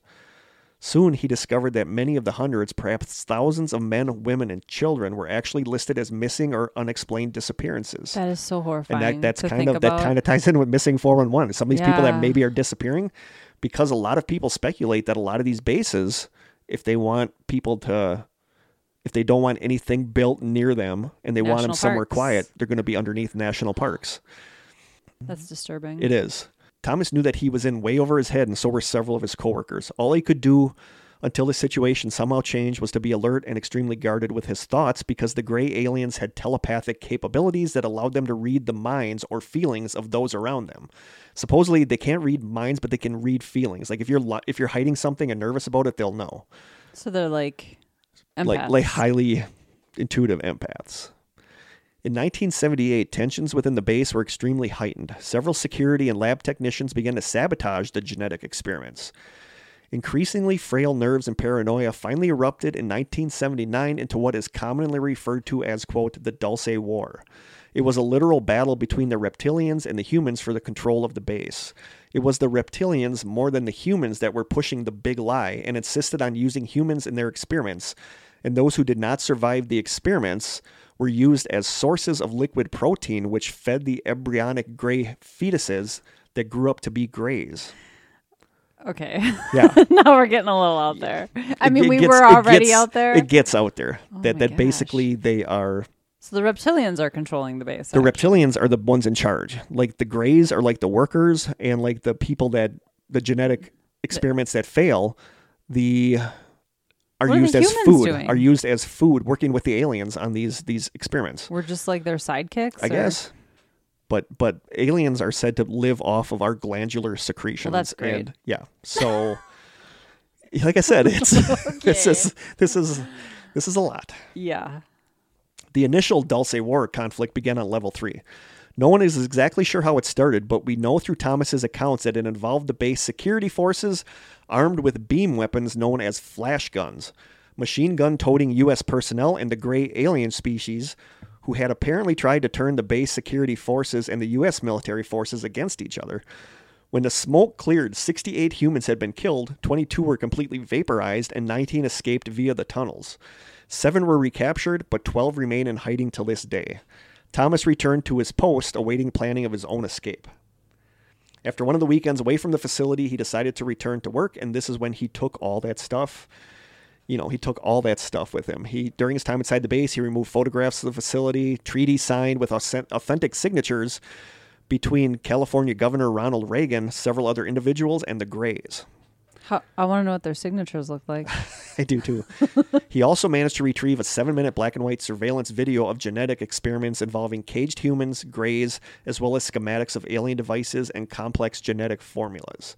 These items he felt were not his were not only his chance to a seat at the bargaining table if the need arose, but they were also things that the public needed to know about. So he made several copies and gave them to his friends in a situation that something happened to him. And that's when he went back to his wife and son, who he found with government agents, and he dipped out and was like, later, So this reminds me of have you seen all of the alien movies? no. So there's one later. I think it's maybe the fourth one. Winona Ryder is in it, and Ripley is now a hybrid of Oh, a I did human see that and one. an Yeah. alien. Yep. And there's this part in the movie where they come across like an experimental lab where they were clearly doing genetic experiments, Yeah. and there's some really messed up Yeah. versions of Ripley in Yeah, there. That's and that, what I'm that's kind of what this is. That's kind of what this is like. These people that go missing, they're being experimented on. Ugh. Because we at one time supposedly had. This is also going to be a, a mini mystery. We had a supposed treaty with them that for technology they could take our people and experiment on them, but we needed a list of who they were experimenting on and what they were doing. Hmm. So he went up. His wife and kid were being held by government agents, and he went on the run. And it says he quickly dissolved into a lonely life on the run. So there's this interview with him that you can find online in several places. So I'm just going to touch on a couple things that he says in the interview. In one of them, he says, "quote The subterranean highway in America is like a freeway, except it's underground. The highway depends on electronic motors for the paved roads, and it is for limited travel. There is another style of transit for freight and for passengers that is rapid travel." That worldwide network is called the subglobal system. It has checkpoints at each country. There are shuttle tubes that shoot the trains at incredible speeds using a maglev and vacuum method. They travel at a speed that excels the speed of sound. Part of your question involves the location of entrances to that base. The easiest way is to the easiest way to answer is to say that every state in the United States has them. Frequently, the entrances are camouflaged as sand quarries or mining operations. Other complex portals are found on military bases. New Mexico and Arizona have the largest amounts of entrances, followed by California, Montana, Idaho, Idaho, there's more mm-hmm. Idaho, Colorado, Pennsylvania, Kansas, Arkansas, and Missouri. Of all the states, Florida and North Dakota have the least amount of entrances. Wyoming has a road that actually opens directly into the subterranean freeway. That road is no longer in use, but could be reactivated if they decide to do so with minimal cost. It's located near Brooks Lake, Wyoming. The interviewer says, Could you give me more information on the reptilian race? What do they do on the sixth level? He answers, The worker caste does the daily chores, mopping the floors, cleaning the cages, bringing food to the hungry people and other species. It is their job to formulate the proper mixture for the type 1 and type 2 beings that the Draco race, those are the reptilians, that's the Dracos, hmm. the Draco race has created. The working caste work at the labs as well as the computer banks. Basically speaking, the reptilian races are active at all levels of the Dulce base. There are several different races of aliens that work on the east section of level 6. Uh, the Greys, the Nordic faction, the Dracos. The humans are second in command of those levels. I had to argue with one of the large Draco bosses frequently. His name is difficult to verbalize. It's pronounced with a throaty kahashfshut. Kahashfshut. I usually just called him Karsh, and he hated it. The Draconian leaders are very formal when talking to the human race. These ancient beings consider us a lower race. Karsh called me Leader Castello, but it was used in a sarcastic way. However, the worker caste is friendly enough as long as you allow them to speak first. They will answer if you address them. They are cautious beings and consider most humans to be hostile. Eh, they might not be wrong there. They also seemed very surprised when they found that many humans were open and trustworthy.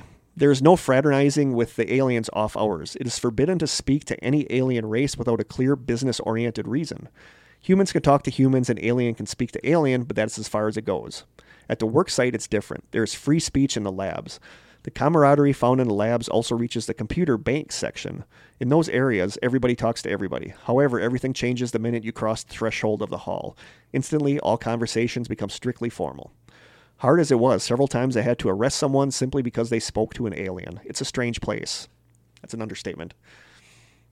And then the interviewer asks him, What's your biggest fear? And then Castello answers that the general public will forget the trapped innocent people in that despicable place and will ignore the hundreds of children, women, and men added to that place every month. Ugh. And it is said that Thomas Castello was killed a year after this interview took place. Hmm. So it sounds like they finally got him.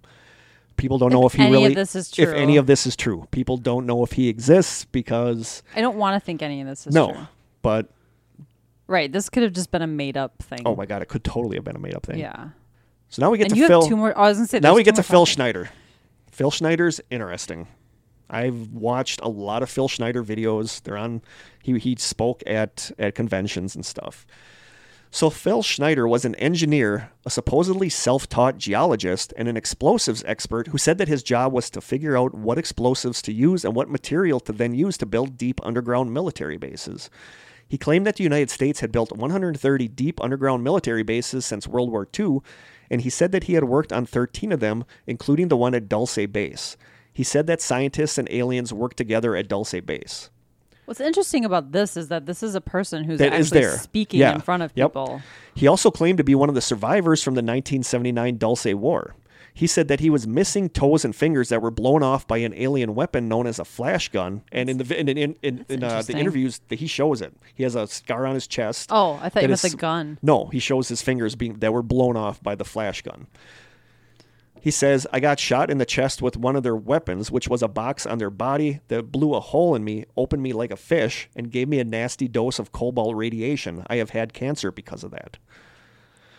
So, from the UFO alien database Wikipedia, it says, quote, Phil came out as a whistleblower in 1994, and it's believed that the reason he did is because his friend and co-publisher of the Alien Digest magazine, Ron Rummel, was found dead from what they determined was suicide, even though a few things about it were kind of suspicious, like the fact that no fingerprints were found on the handle of the handgun.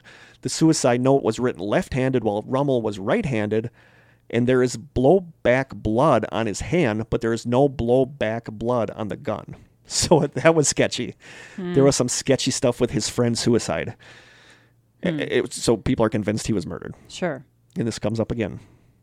So for the next two years, Schneider went on the convention and lecture tour to expose some of the things that the government was covering up.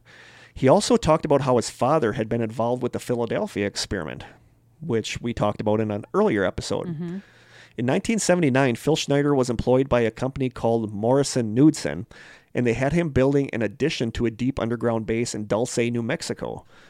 Four holes had been drilled in the desert that were to be linked together with existing tunnels, and Phil's job was to go down into those holes, check rock samples, and recommend what explosives should be used to deal with that kind of rock. Phil said he realized something was up when he noticed how many Special Forces soldiers were there at the time. They just got done drilling the last hole when a strange smell like burning garbage came out of the ground. Phil lowered himself into the hole and found himself face to face with a quote, seven foot tall, stinky gray alien. He pulled his pistol and killed two of the aliens, but the rest of the aliens began firing their weapons at him, blowing off some of his fingers with the blue bolts from their weapons, and he took a blast to the chest from a beam weapon, which he said gave him cobalt cancer later in life. He said that a green beret that had come down to the cave with him saved him, pushing him back onto the service elevator and sending the elevator back to the surface as the green beret was killed by the aliens. It said that 66 humans died that day at the alien human battle of Dulce Base, and Schneider was one of the only three people who survived. Hmm. After coming out with all of this information in 1994, he began to tell people that he believed he was being followed and monitored. He said that there were 13 attempts on his life after he came out with this information about Dulce Base. Wow. He told a good friend of his, quote, "If I ever commit suicide, I was murdered." Okay. On January 17, 1996, Schneider was found dead in his Oregon apartment. From the UFO Alien Database Wiki, quote, on January 17, 1996, Phil Schneider was found dead in his Wilsonville, Oregon apartment. He had apparently been dead for several days. His body was found in what appeared to be an unusual position. His feet were under the bed. His head was in a wheelchair seat at an unusual angle, and the rest of his body was on the floor, hands at his side. Blood was found on the floor near his wheelchair, but no blood was found on his wheelchair or him. No wounds were on his body to account for the blood. No suicide note was ever found. So when they found him, he had been there a while and it had been very hot, and he was Bloaty and bloaty. Yeah. Very, very bloaty. Schneider's death was considered to be caused by a heart attack or a stroke, but What about the blood, something though? didn't seem right. So they had Why him was there a wheelchair? they because he was in a wheelchair at the time apparently. Okay. So after he was in the morgue for a little while, they went back and looked and the bloating had went down and they found that he had had a catheter tube wrapped around his throat 3 times and knotted in the front. That's weird. Uh, so it was it was on him, Yes. but they couldn't see it because of the bloating. bloating. So this was around his neck 3 times and knotted in the front. in the front where where he, he was have choked. it. where he was supposedly choked. Right. So he wouldn't have done that to himself. No. No wounds were on his body to account for the blood. No suicide note was found. His death was said to be caused by heart attack or stroke, but later analysis was the catheter tube. that suggested his death was motivated by strangulation. His ex wife also noticed that Phil's lecture material and notes for his unwritten book on UFOs were also missing from the apartment, but money and valuables remained untouched. Cynthia was told by Detective Randy Harris that there were marks on his neck. An autopsy report revealed that a rubber hose had been wrapped around his neck three times and tied in a knot, which blocked blood flow to his head, resulting in him becoming unconscious and then dying. The official cause was changed to suicide.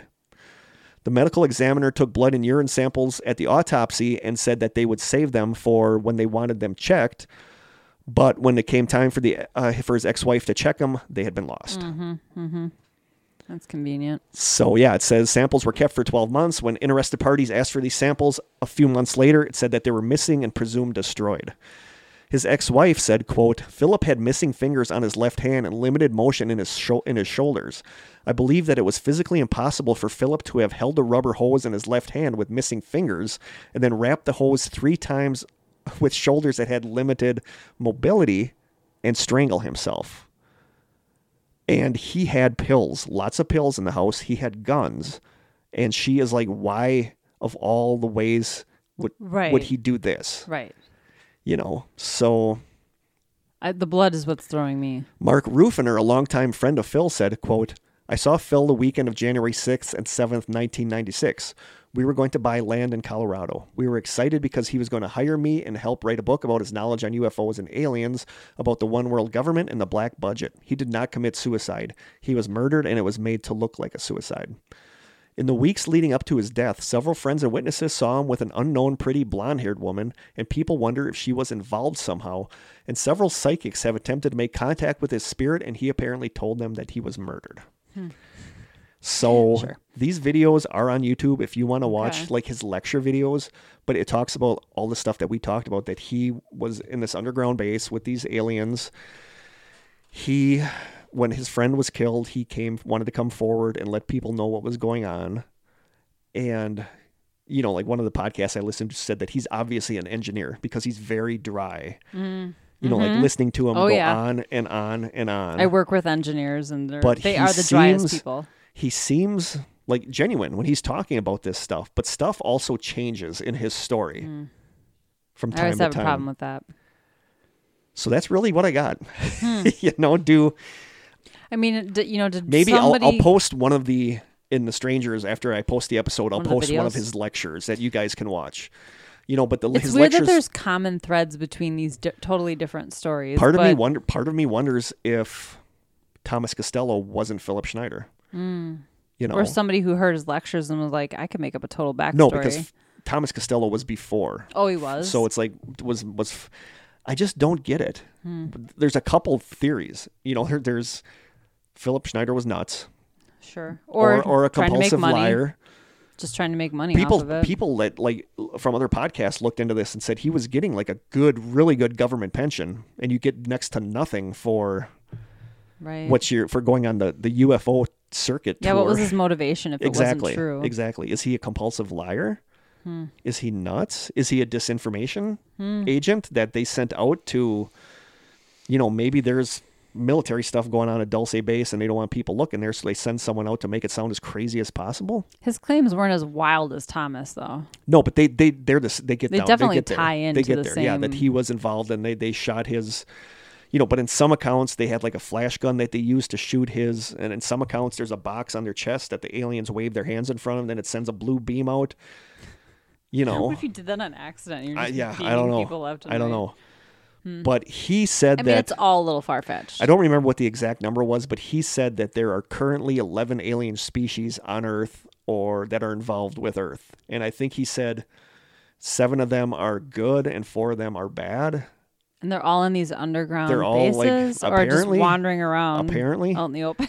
But, you know, a lot, some of the stuff did tie in with missing people. You know, it didn't come out and mm-hmm. say missing 411, but it said people that go missing from national parks. You know, and they said if you're going to have one of these underground bases, you know, one of the podcasts I listened to, oh, I wish I wrote her name down, was a lady that wrote a book about military, hidden military bases. And she says a lot of them are in or bordering national parks where they can do stuff without really being noticed. right. And That she says in it a does lot of these sense. national parks, there are roads that go off that are never used, Mm-hmm. that are entrances to these bases. Hmm. Is there one below Point Beach you know, up by me. know. Right. You know, like I don't know. I mean, it, the thing is that like the way this is set up, it goes from factual to kind of crazy. You know, there's obviously Mm-hmm. Kinda underground crazy. bases. There's yeah, I don't doubt that. bases. Yeah. And what goes on in these underground bases, we don't know. I could even potentially buy some kind of train system. Yeah. I don't know that they go 14,000 miles per hour because that just seems insane. But what I have a hard time with is thinking that there's all these scientists and stuff working with aliens, and everybody keeps it mostly quiet. right. You know, Someone hasn't leaked that until Yeah. now, except these couple of people who yeah, are both dead now. yeah. And what about these people that died in the Dulce War? You know, Mm-hmm. were their families notified? Was it just, you know, like, I don't know. Is it like when you work at Area 51? Like, Yeah, I don't know. you know, so I, I don't know what I think. But there's a lot of stuff about Dulce Base. Like Dulce Base is supposedly like a huge alien human base. I I tend to think there's always an ounce of truth in it all. Yeah. It's just this goes off the deep end. Yeah. So I'm going to end this with a quote from writer Mike Rothschild, who investigated the myth for the skeptical website skeptoid.com. like Rothschild, like Mm, Like one of the Rothschild? Rothschilds? I don't know. So maybe maybe he's disinformation. Disinformation, Yeah, from right. skeptoid.com. He says, quote, there are no real pictures of it. And one of the things is I, there's this picture floating around that supposedly that shows the aliens in these cryogenic chambers. And it's it's from a movie with Arnold Schwarzenegger. so nice try though. yeah, so it's like nice try, but yeah. So Someone will believe it. so this Mike Rothschild says, quote, there are no real pictures of it. There's no physical evidence of roads or vents or doors or anything of the sort. Even though tens of thousands of people must have been involved in the building, staffing, and guarding the base, no one has ever claimed with any credibility to have worked there or that their family member or friend was killed in a shootout or experimented upon. I can't conclusively prove that Dulce, Dulce Base doesn't exist, but nobody can conclusively prove that it does. Until that proof emerges from the ground, Dulce Base will remain a strange story created by troubled dreamers and not a house of alien horrors. I mean, that's I can get behind all of that. Yeah. But I don't know. It's just like when you watch these videos with and apparently this Phil Schneider was friends with with uh Al Bielek, who was one of the who was the one on the Philadelphia experiment that was said to go back in time mm. to when he was a child and then raised with a different family. Hmm. You know, so it's like All these crazy claims. yeah, it's like I don't, you know, I don't know. I I just don't want. I it seems so hokey and it does. dumb. It's a it's a bad sci-fi movie. It's a bad sci-fi movie, but what if it's real? I mean, That's horrifying to think it is about. horrifying to think about. You know, but this what is if going on right under if, our noses? You know, like a lot of people say, what if aliens have always been here underground and they don't come from the sky; they come from below I us? I could buy that. I could buy that too. You know, there's a lot of weird stuff with caves. Yeah. Like the ca- the cave system. Hmm. So I don't know. So there you go. There is deep underground military bases, Phil Schneider and that was a lot. Dulce Base. And I said there's those three could have been each. Like I could have went into a lot more. Oh, sure. One of the things uh I didn't wasn't going to get into this, but one of the things from the autopsy of Phil Schneider. So if you got any strangelings, you might want to cup your hands over their ears for the next minute or so. But his wife, his ex-wife said that one of the red flags was that his autopsy report said that his penis was quote unremarkable. So, Taking which that's most not true. most are. and she says that uh, they obviously didn't look at it because apparently when he was in the Vietnam War, he was near a landmine that went off, and the quote was that the bottom of his penis was split open like a hot dog bun. Oh, that sounds So horrifying. she said that he always had a problem with that, that it had this huge opening, that it was slit on the bottom. And then they she said stitch it back up. they Like, did, but you know, I guess it's stitched. It's going to look like a football, right. you know. So they said, not just your basic circumcision no, scar. no. But I guess it was pretty noticeable that that had happened. And then when the autopsy report said it was unremarkable, she's like, they obviously didn't look. So she almost claiming that wasn't her husband? No, she's claiming that they falsified everything. Okay, okay. I, it's hard to get a grasp on her because from stories that Phil Schneider said, she was a badass just like him, Mm. where she she somebody was was going to kill him, but then she had a gun to that person's head Dang. and stuff like that. So, Okay. but she says that that shows that they didn't really do an autopsy, that he was murdered, and that they know he was murdered. And I'm not going to lie, his his death is fishy. it's very suspicious. But people are like, why would you kill yourself like that? And the thing is, if you're so delusional that you want people to think you were murdered to, to be shut up, would you arrange a messy suicide to make it look like you were murdered so your legacy would continue? That people would be like, see, he was obviously murdered. He didn't kill mm-hmm. himself. right. So if you were going to kill yourself, would you do it in such a, would you come up with such a way that it would look like you were murdered? But why would you kill yourself? Maybe he was just he was in a lot of pain. He had this Oh. cancer. He had I want I don't remember if it was MS or something, but he had something else too that he was in a lot of pain, hmm. and he blames all of that from that that beam that hit his chest. Hmm. The blood still throws me. If there was Yeah. blood at the scene and there was no Yeah, source, yeah. I don't get that. So. So that you know, people speculate that he managed to injure whoever it was that was killing him, and that's where the hmm. blood came right. from. That makes sense. But so much of this comes from secondhand sources, and it's a lot of this changes from story to story that I read, and it's hard to get a firm grasp on it. But this is like the bare bones version of it. Mm-hmm. Okay. So Out there, man. it's out there, It's out there. you know. Is stuff like the Philadelphia experiment, Dulce base, is that stuff true? I hope not. You know, I'm sure to some degree there's truth, like I the- said. but this made me wonder: what did my dad do? Right. Does, did my dad know about this stuff? Did he Right. help build these bases? If he, if he was the one that helped drill the hole underneath the Washington, the Russian embassy in Washington D.C., he had high sec- security clearance. So he was at Area 51. yeah, so was he doing stuff like this? Hmm. Would love to know. So would I, so would Corey and I. Corey, we could do a Corey whole says, series Corey says that he has those forms, the Freedom of Information Act, but that doesn't necessarily mean we're going to get anything. Yeah, that's true. They'll give you But the there's the thing that he stuff. told my aunt. My aunt told me that he told her one time. He said, "When I people ask what I do, I tell them I'm a driller for the Corps of Engineers, but I do so much more than that." Oh, Yeah, come on. yeah. So I don't know. Did he know about this stuff? Was this stuff my dad did? You know, I don't know. And that, like you said, even if Corey did file that, you're just gonna get the. It's all gonna be what do they call that? Redacted. He'll get a bunch of stuff where like there's three words out, on yeah. it because everything else is blacked out. it's all blacked out. So I don't know. Hmm. So what do you guys think? Dulce Base, Phil Schneider. Um, I'm going to put one of the videos up in the group that you'll be able to watch it. I think it's like a little over an hour long. You know, I don't know. Some of this stuff is just out there. Yeah. You know, Oh, some of it. Most but, of it's out there. you know, look at the QAnon stuff. A lot of people buy into the QAnon stuff.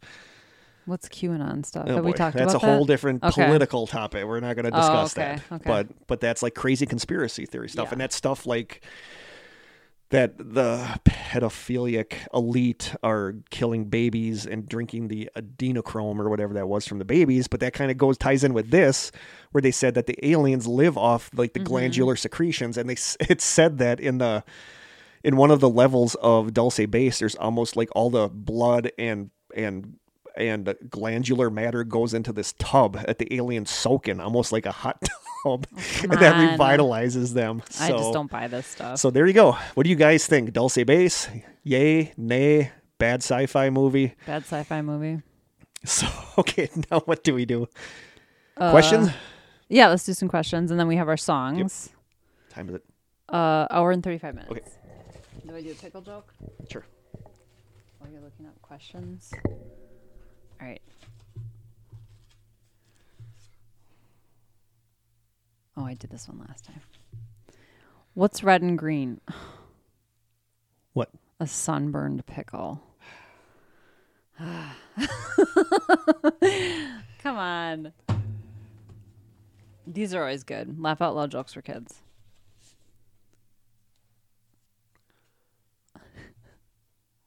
What is a duck on the 4th of July?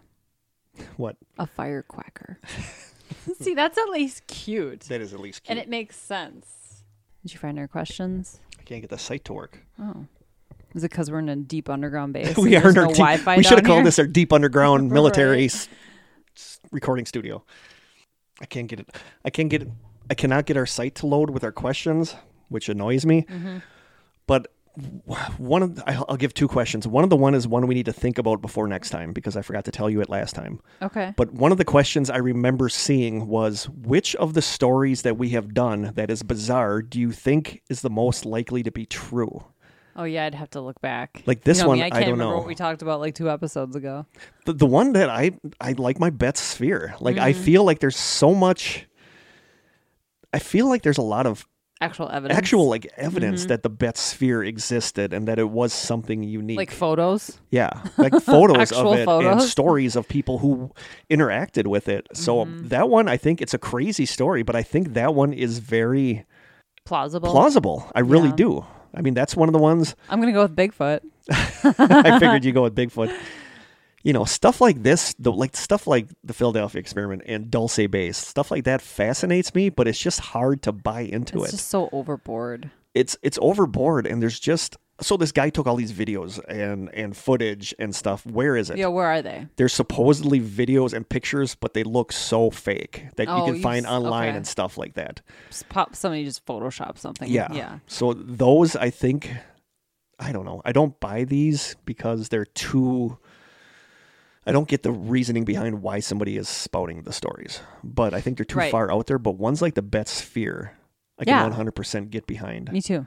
Bigfoot, I can get behind because there's been enough people that have Some experience, some encounter. ghosts i 100% get behind because Mm-hmm. of the experiences you and i had but as far as like the one that's the craziest that we could buy into yeah, I guess craziest. Bigfoot's not that crazy. M- missing 411 is crazy It is. Yeah, and I'm totally behind that. i'm totally behind that too but then i was you know a lot of people brought up when i was researching this stuff that how many like one of the big things is how many children go missing every year. And skeptics say what you have to realize is that say your five year old neighbor down the block runs away. They call the cops and then two hours later he's found. That stays on the report as a missing child.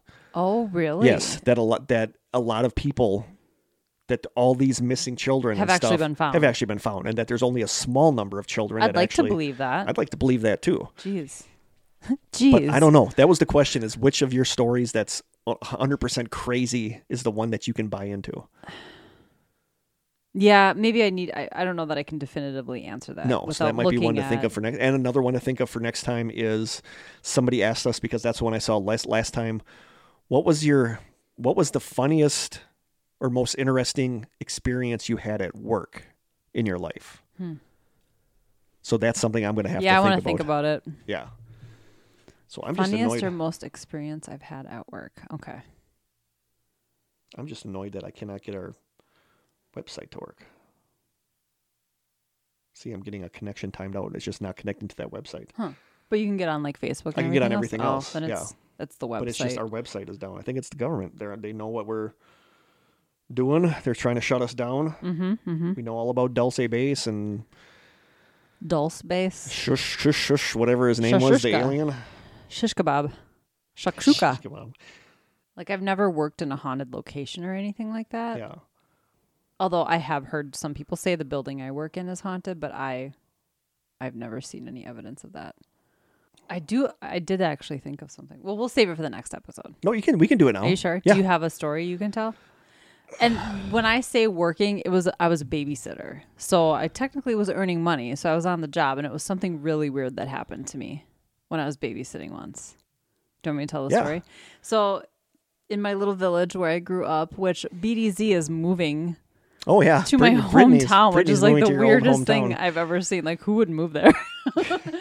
um, which I didn't. I didn't live in the town she's moving to. I went to like grade school, high school, etc. There, I, I grew up in a village just outside of there, but just down the road from our house, I was babysitting, and the kids were in bed. They were sleeping. I was lying on the couch, watching a scary old like black and white movie and the parents were gone obviously and i heard what sounded like somebody dropping a tool in the Oh, garage I remember you telling me about this. yeah Yep.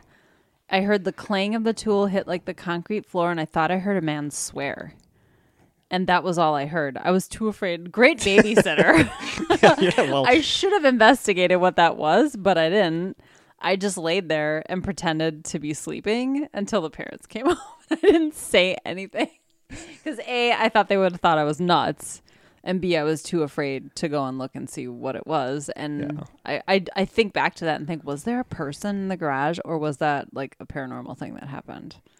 I'm guessing there was a person in the garage, which I is I would rather have it be paranormal. Nowhere. Yeah, I mean, we're out Because if the there's somebody, the yeah, if you're out there alone and there's somebody in the garage, Well, what's weird is they made so much noise in that one moment, but I never heard anything else. It's not like if there was a person, they weren't trying to be quiet. They were dropping stuff and swearing loudly Yeah. over it. Why would they? I never hear another noise then. That's what made me question if it was an actual person. yeah. But yeah, I can't think of anything crazy that's ever happened. I don't know if it had to be paranormal, but if we're gonna do paranormal, I talked about this on here before, where I was at the factory at uh, where I Oh, worked yeah, with yeah. Mm-hmm. with April, my friend April, who was running one machine and I was running one machine, and you know we're just both looking in our machine. She's running her machine, and I'm looking in mine and watching the rings load, and then I hear her say my name, and I could tell by the way she said my name something had happened. And I turn around and she was just white. And she's like, Did you see that? And I said, No, I was looking at my machine. And that's when she said she turned around and she said, Over her and I in our area was this black pulsating cloud. Hmm. And she said when it when she looked up, it was like it knew she looked up and she said it went moving and sped around the corner Oh, it's so freaky. and went away. And and she was shook. And April did not shake easily. She was like your tough yeah. tough as nails girl mm-hmm. and she was freaked out. And so it, did it was anything bad happen around that time? I don't think so. It seems But it, like it was right around omen, that you time know? where where her and her husband went out to Cato Falls. And Cato Falls is creepy. Okay. Have you yeah, been to I've Cato? heard about. I there's something there, but I've heard there's about it. it's like I don't know. It's like even when you're not there, right. it's not right. Like there's something there. And they went, her and her husband went out there fishing and they said they felt weird. They Hmm. felt like they were being watched.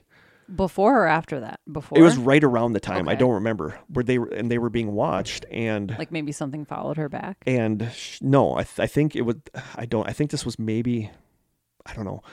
But she hmm. said they felt they were being watched, and they went home and they were sitting on the couch watching a movie that night. And she said she looked over by the bathroom, the hallway, the lights were off, and it's it looked like somebody was standing in her bathroom door. And she nudged her husband, and he looked, and he got up, and he's like, "Who is that?"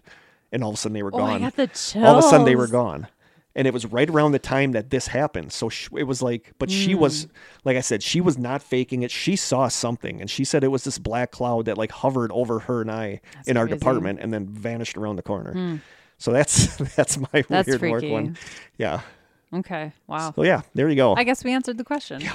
when i when i still can't get the site to load but i opened up like a random question site and like the first one that came up it said what would be the worst thing to hear is you're going under anesthesia before heart surgery Oh my god. yeah i don't know The worst thing to hear before you were going would be the doctor going, anesthesia? now what, how do I do this? Yeah.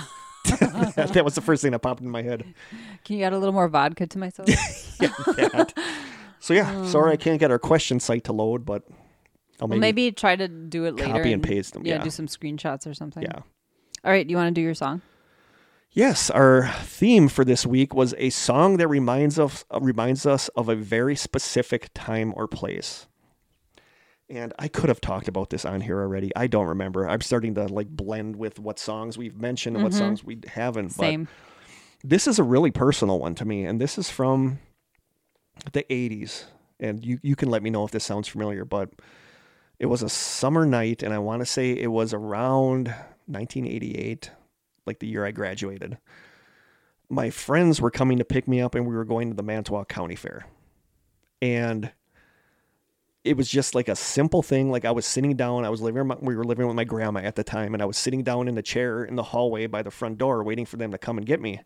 And I had my old school Walkman on with the, you know, the old mm-hmm. chunky Walkman, Yeah. and I was listening to the song that at the time is was one of my favorite songs, and it is the song "If We Never Meet Again" by Tommy Conwell and the Young Rumblers. It was like a real minor '80s hit. Okay. It was played on the radio a couple times and went nowhere, but I still love the song. But that song reminds me I was sitting there in the chair waiting for my friends to come and get me, and I'm listening to the song. And she had one of those windows al- along the side of the door, and the sun was starting to lower, so the sunbeam was coming in, and it, there were dust particles floating in it. Mm.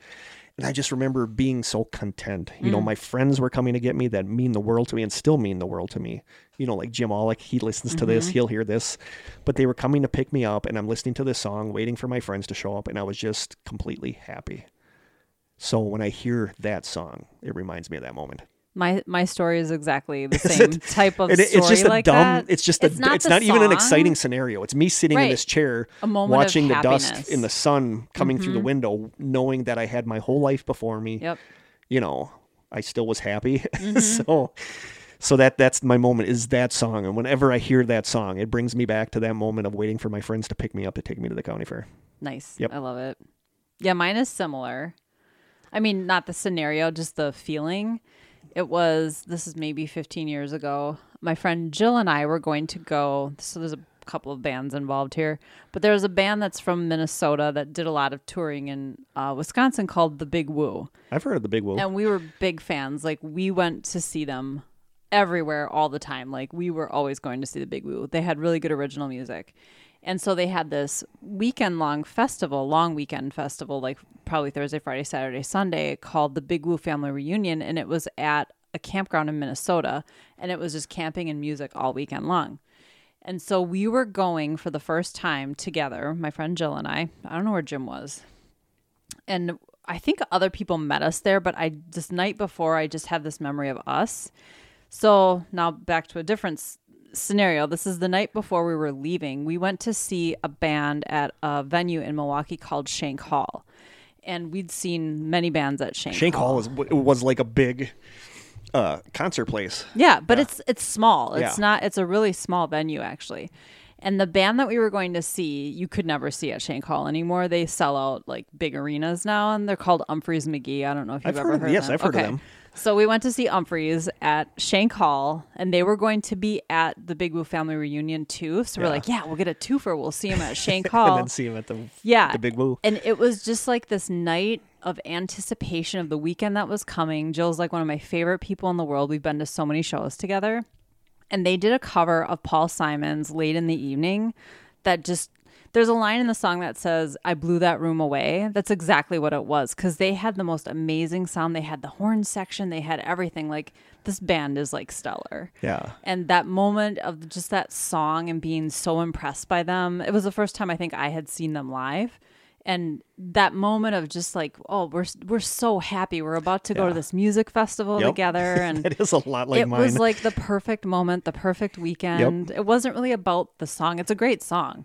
It was just that moment. that moment in of, time. Yeah, Yep. not a care in the world. Yes, and that's exactly what so mine was, not a care.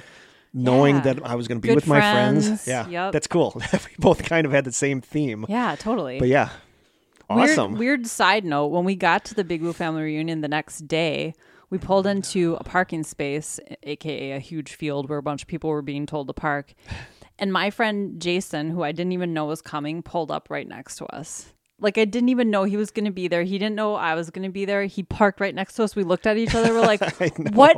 What are you doing here?" And we ended up camping together the whole weekend. Then him Yeah. and Jill ended up dating actually, so that started like a whole thing. But yeah, it was just like this crazy, That is- amazing, perfect weekend that's cool. that started with a cover of that Yep. song. that's awesome. Yeah.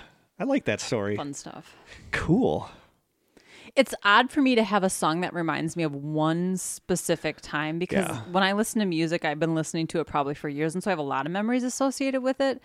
But to have a song that always brings one very specific memory was hard for me to come up with. But It was easy for it. me because this is always like a thing. This the is like one song. Yeah, and like I said, that's a really personal moment for me. So that might even be the first time I told anybody about I've never that. heard but, that and it's story. just dumb because it's nothing. It's not dumb. It's nothing great, but it's just this little moment, like one of those moments when you have when you're younger, where you're like, God, I, I'm happy to be alive. I got my whole life ahead of me. Yeah. you know. And Perfect I- Like I said, just seeing the sun coming through the window and watching the dust dance in the sunlight, and it's like, ugh, Knowing you had a fun night ahead of you. yeah. I So- love it. So yeah, that was my moment. And like I said, nobody probably remembers the song, but I love the song. It's a good song. So, but it's a very 80s, you know. Yeah. But Well, we'll, we'll post, post these. Ooh, It's a goocher. that was a goocher. so I think that's it. Oh, I We're don't- approaching two hours, so I Okay. hope so. Well, how long have we got? An hour and 52 minutes. Oh my God. I'm going to run through the deets. The deets. Email us at the strange sessions at gmail.com. We are on Twitter at strange session without the S. Krista does a fantastical job on Instagram at the strange sessions. Send us postcards and snail mail to the strange sessions, P.O. Box 434, Manitowoc, Wisconsin 54221 0434. And you can call our phone number 920 443 9602. Two. You're like the disclaimer guy in the commercials. Side effects side effects may include. Don't take this if you're allergic to it. Yep. and like uh, it's always like, how are you going to know you're allergic to it if Until you didn't you already take it. take it and Yeah, I find out? know. Anyway, It's crazy. so I think that's it for today. Uh, sorry, it was kind of a thrown together episode. I wanted to, I wanted to have more about Phil Schneider, but I felt like it was getting so long. So we might do a deeper dive on Phil Schneider at some time. That'd be cool. But some crazy stuff. I'll say. So we should have called this our deep underground military base. But uh-huh. oh well. I still I- like I'm- Strange. Yeah, I dig the Strange I'm partial to seller. Strange Cellar. So next time Corey will be joining us, he's going to bring a mini mystery, and I think Krista and I might do mini, mini, mini mysteries. Mm-hmm. Oh, you're going to revisit something. I have a just a weird little story that I want to bring up, so we're going to talk about that. I'm gonna do an update to an episode from our very Our- first yeah, season. way back, and Corey's going to join you on that Yeah. because Corey watched that with Good. you and I didn't. But I'm going to bring you something that I read about on the kind of sketchy Crazy Days and Crazy Nights website. That's kind of like a gossip website. Okay. But they had a story on there that I thought was interesting. I don't know if I 100% buy it, but I'm going to bring it up and talk about it. Sweet. So that's coming up next time, and I think that's it. I think so. from Krista and I in the Strange Cellar, until next time, Stay stay strange. strange.